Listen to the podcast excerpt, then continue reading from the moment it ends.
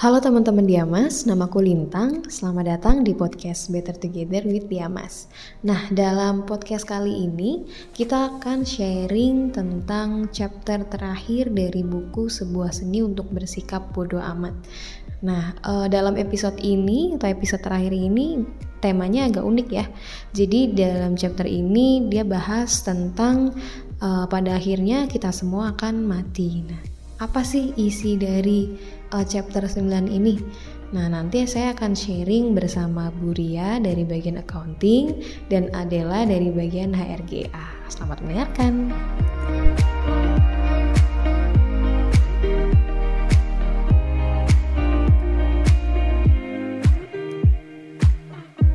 Bu Ria, apa kabar? Uh, halo juga, Lin baik kok Lintang. Baik ya. Adel, apa kabar Adel? Baik, kayak biasa. Kayak biasanya ya. Oke. Okay. uh, eh, hari ini kita mau bahas chapter terakhir dari buku Sebuah Seni untuk Bersikap Bodoh Amat ya Del ya. Chapter ke-9 tentang apa itu Del? Dan kemudian Anda mati. Apa Del? Dan kemudian Anda mati. Oke, okay, itu bahas tentang apa nih? Siapa yang mau cerita duluan nih? Buria. Oke, okay, Buria. Oke. Okay. Uh, eh, saya akan bercerita sedikit ya dari cerita ini. Jadi mau menceritakan uh, momen yang penting bagi Mark. Mm-hmm. Jadi si Mark ini beliau di berusia 19 tahun. Mm-hmm. Dan dia mempunyai seorang teman namanya Josh. Mm-hmm. Jadi uh, awalnya itu mereka kan berteman ya. Dan mereka mengajak uh, si Josh ini mengajak Mark untuk ke pesta hmm. di dekat Danau Utara Dallas, Texas. Posisinya di sana seperti apartemen, tapi letaknya di atas bukit. Di bawahnya ada sebuah kolam dan di bawah kolam itu ada sebuah tebing yang mengarah ke danau. Okay. Jarak dari tebing ke danau 9 meter. Ukuran 9 meter cukup tinggi nih. Namun bagi mereka yang sedang dalam pengaruh alkohol, hmm. uh, eh, 9 meter itu tidak terlalu tinggi. Singkat cerita, mereka berdua duduk minum dan sambil berbicara di kolam tersebut. Dan Mark bilang, kayaknya asik ya terjun di tebing itu. Tentu jawab Josh. Mark bertanya lagi, apa kau akan melakukannya? Sambil mengangkat bahu, Josh berkata, mungkin, lihat saja nanti. Lalu malamnya mereka berpisah dari kolam tersebut. Mark pergi ke tempat yang lain dan Josh juga ke tempat yang lain, tetapi masih dalam uh, lokasi bukit tersebut. Sampai pada suatu momen, Mark bertemu lagi dengan Josh dan Mark bertanya kembali, di mana saya bisa menemui mustra ini? Josh pun menjawab, cari tahu sendiri kebenarannya. Aku akan menemuimu di sana. Lalu beberapa jam kemudian, eh, banyak orang berlarian ke arah tebing dan satu hal yang diketahui Mark pada saat itu adalah Josh meloncat dari tebing dan tiga jam kemudian beliau ditemukan tewas hmm. di dalam danau tersebut. Oke. Okay tragis ya. ini tragis banget nih cerita uh, ininya. Mark sangat depresi uh, sampai beberapa bulan juga sempat dia memimpikan Josh. Namun di mimpinya yang terakhir, Mark berkata, mereka berdua sedang dalam satu jasusi, walau memang agak aneh, namun karena ini hanya mimpi, jadi kita mengiyakannya saja. Di dalam mimpi Mark berkata, Aku sungguh minta maaf atas kepergianmu. Josh pun tertawa dan seingat Mark, Josh berkata, "Kenapa kamu meratapi kematianku sementara kamu begitu takut untuk hidup?" Lalu beliau bangun dan menangis lagi. Itu di, jadi uh, obrolan antara George sama Mark di mimpinya Mark itu ya, Bu ya? Iya, betul. Jadi di sini uh, si Mark itu mungkin masih bisa masih belum bisa menerima bahwa si Jos tuh meninggal meninggal dengan tragis begitu ya. Hmm. Jadi selalu dibayang-bayangi gitu.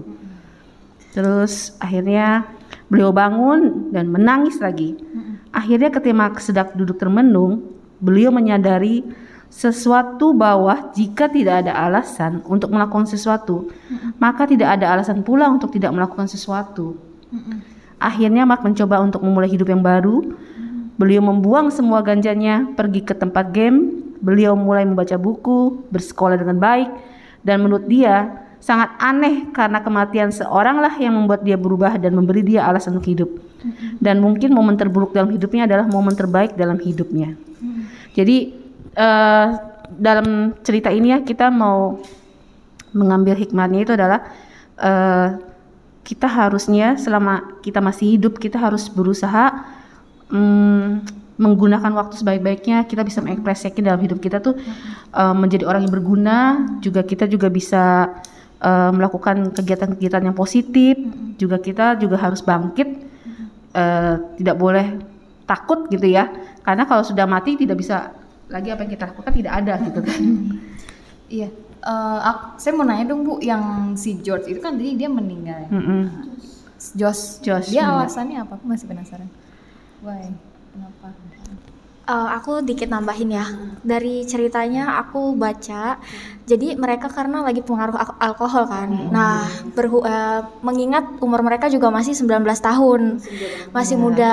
Terus ya pergaulannya juga luas. Nah, mungkin entah di luar nalar dia dan si kenapa Mark merasa bersalah eh, banget? Ya, karena memang eh, dia mikir mungkin eh, Josh melakukan itu karena omongannya si Mark tersebut yang dia bilang eh, asik kali ya kalau kita terjun dari tebing itu. nah itu Nah, ternyata kan emang beberapa jam kemudian si Josh itu melakukan ternyata melakukan eh, beneran, gitu.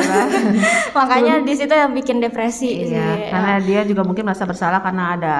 Iya. Jadi mungkin dia pernah dia pernah bilang kayak gitu ke Josh dan akhirnya eh, kok si Josh melakukan itu dan dia merasa andil dalam kayaknya gara-gara eh, aku juga deh si Josh itu meninggal gitu. Iya, karena Iya, si betul. iya, karena si Josh sendiri juga mungkin merasa tertantang gitu ya dengan jiwa mudanya dan dia juga kan dipengaruhi alkohol. Jadi ya dia nggak berpikir panjang lagi gitu.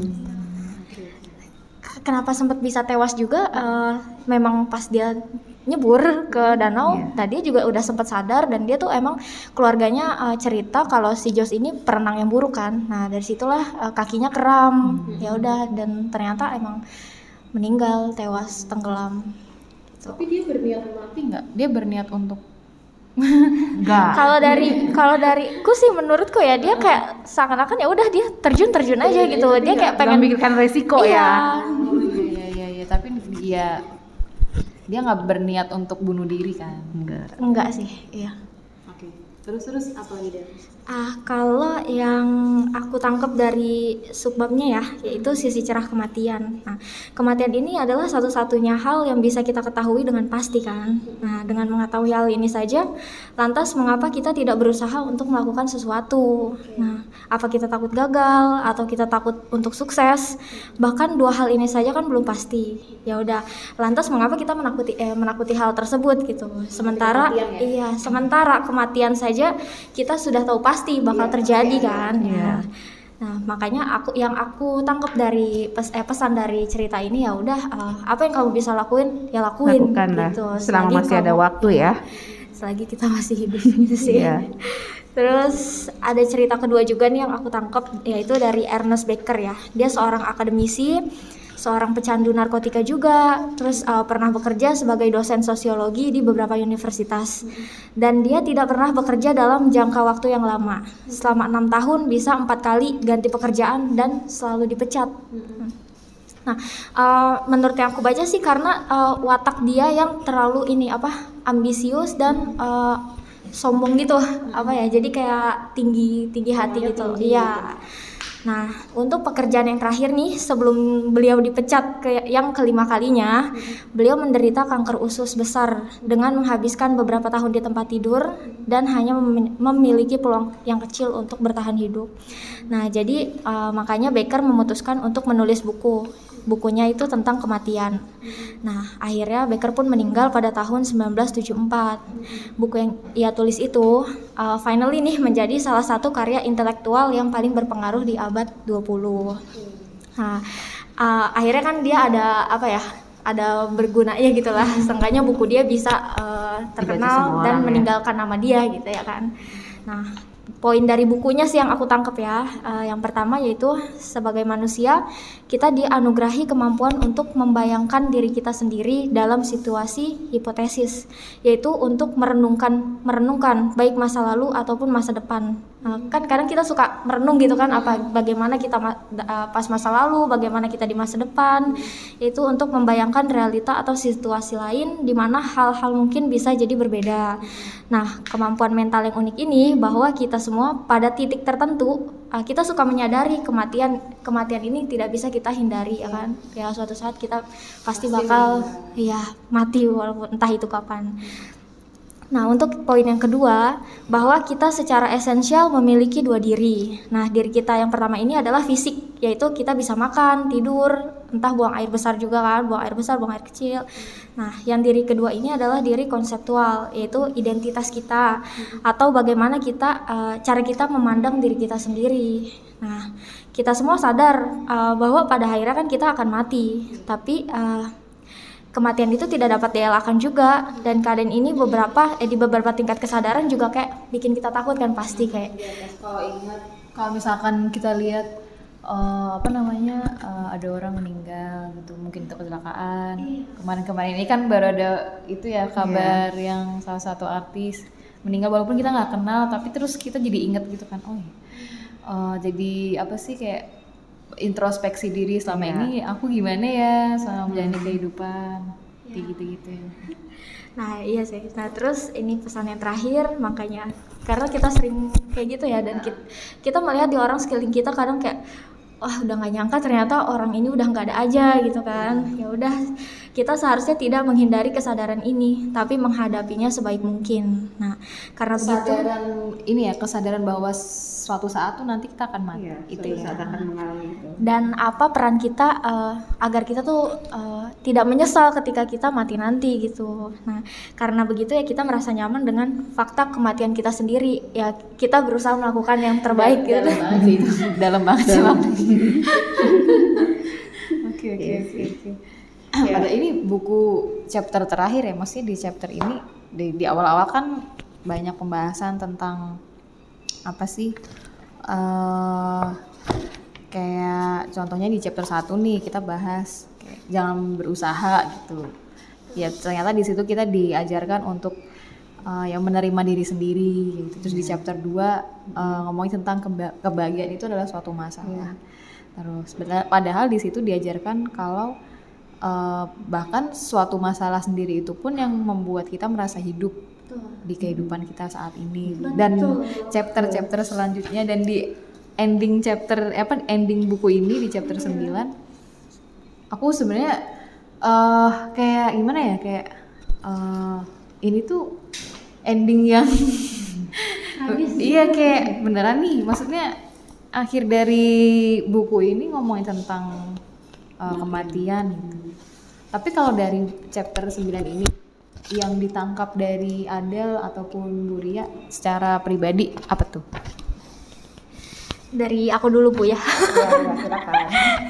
Jujur sih ya, ini dari menurut menurutku ya, ya ke- kematian memang membuat kita takut kan, sehingga sehingga kita tidak memik- mem- berusaha memikirkannya ya kan, kita eh, mem- eh, tidak pernah membicarakannya. Emang pernah kan kita eh, pernah nggak sih kita lagi ngobrol gitu kayak besok lu mati beneran nih gitu. Nggak mungkin kan. Kayak nanti kita setelah uh, meninggal kayak apa ya. Nah tapi aku aku aku jujur aku sempat mikirin itu. dan aku ketika mikirin itu aku takut. Jadi makanya aku berusaha buat tidak memikirkannya lagi. Ya udah tapi bisa jadi dengan arah yang berlawanan. Jadi kayak kematian ini bisa menjadi sebuah cahaya yang bisa menerangi bayangan makna gitu makna-makna kehidupan. Jadi kayak tan kayak gue suatu saat bakal mati. Ju- eh, makanya gue harus eh, berus- mem- memaksimalkan kehidupan gue yang sekarang gitu kan. Gue berusaha gue berusaha melakukan apa pun itu selagi gue bisa gitu sih kasarnya ya.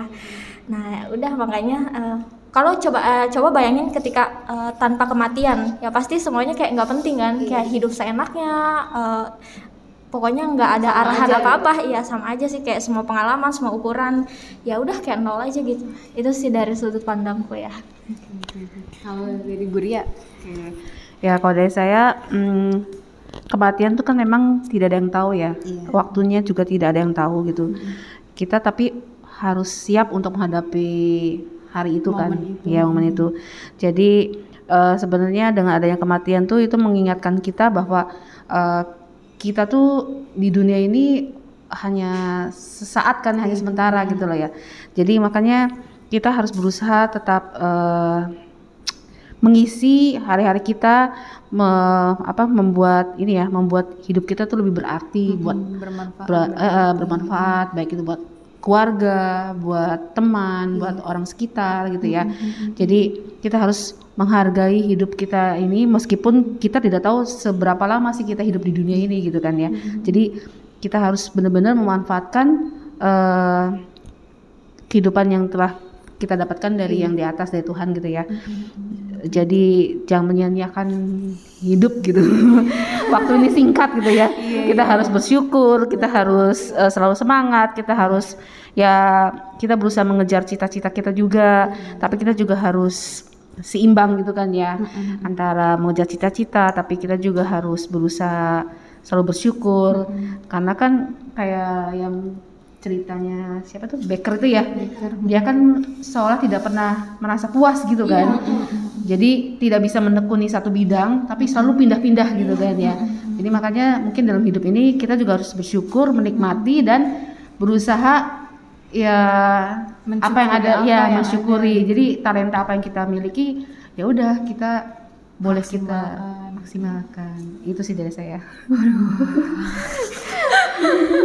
Ditutup dengan ini ya akhir dari kehidupan penutupannya nih betul betul. Betul padahal kemarin kayak bahasanya masih hahaha gitu di chapter 9 gelap banget. Tapi kalau eh, se- sejauh ini nih selama aku apa namanya eh, menemani teman-teman review eh review. Apa sih bahas buku ini dari Iya. chapter 1 sampai 9 aku menarik kesimpulan bahwa dari chapter 1 sampai 8 itu memang kita tuh di di apa ya dikasih tahu gitu loh. Kalau di di di, di bab satu tadi eh, atau chapter 1 dia bilang eh, jangan berusaha itu adalah maknanya ya eh, menerima diri sendiri Ya. gitu. Kemudian eh, eh, untuk tidak ambisi. Kemudian di chapter 2 eh, kebahagiaan itu adalah suatu masalah dan ternyata di situ diajarkan bahwa ya masalah itu pasti akan selalu ada dalam kehidupan kita. Tapi itu yang memaknai hidup kita sendiri. Iya.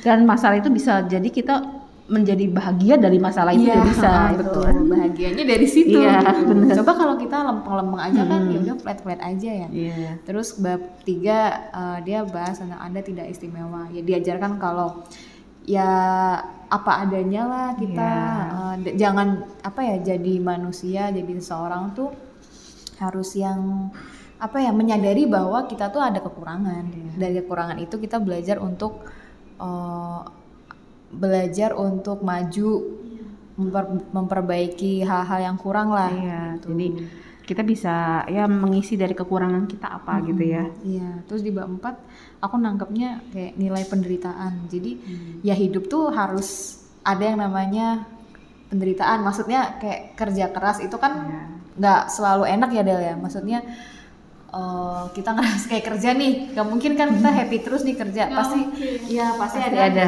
Oh, oh, pasti ada ngerasa aduh capek, pengen berhenti atau misalnya aduh gua berhenti aja bisa nggak sih? Tapi duit mengalir gitu. Tapi justru dari apa kesulitan itu kita akan belajar oh yang namanya hidup tuh emang harus diperjuangkan dan bab-bab selanjutnya. Dan endingnya ya semua itu tidak akan ber apa ya berarti uh, kalau kita nggak bisa memaknai memaknai semuanya dan mensyukuri. Karena endingnya ya kita nanti akan mati Sebenarnya sih dari kalau saya boleh bilang ya dari daftar isi ini dari bab 1 sampai akhirnya ke 10 ini kan sebenarnya semuanya tentang kehidupan ya. iya betul Jadi dari eh, step-stepnya ini juga membuat kita tuh eh, di sini diajar kita tuh biar dalam hidup juga bisa naik kelas gitu loh. oh iya Naik kelas baik dalam karir atau dalam pribadi kita juga. Jadi ada peningkatan ya. Ya karir ya iman gitu kan. Jadi di sini banyak bagus juga gitu menceritakan tentang kehidupannya itu. Jadi eh, dalam kita di kehidupan kita ini tidak selalu mulus. Iya betul. Dan tidak mulusnya ini yang that's the point. Yang tidak mulusnya ini yang membuat kita tuh berusaha bangkit gitu. Bukannya malah menyerah gitu ataupun malah eh, gimana ya tapi juga meskipun tidak menyerah tapi kita juga tidak sembrono gitu maksudnya. Harus semua yang kita jalankan memang ada resikonya, tapi resiko sebesar apa pun itu kita harus udah tahu dulu gitu Iya. loh. Jadi kita bisa Perhitungkan ya, perhitungkan. Itu aja sih. Oke. Aduh, deg-degan ya. Bahasanya tuh dalam soalnya Iya. bab 9 ini. Betul. Oke. Paling gitu aja teman-teman. Eh, ini udah di chapter 9, ending dari buku ini. Semoga teman-teman eh, selama 9 chapter ini menikmati apa yang udah eh, kita ceritakan. Eh, bisa menyerap apa yang sudah disampaikan untuk di podcast kali ini. Eh, terima kasih banyak untuk Bu Ria sama Adela udah mau menutup buku sebuah seni untuk bersikap bodoh amat dan di next podcast selanjutnya itu akan ada buku baru. Nah, bukunya apa tuh? Tenere. Masih rahasia. Masih rahasia ya. Ditunggu aja uh, podcast Oke. selanjutnya. Oke, gitu aja. Terima Oke, kasih ya. Bu Ria dan Adela.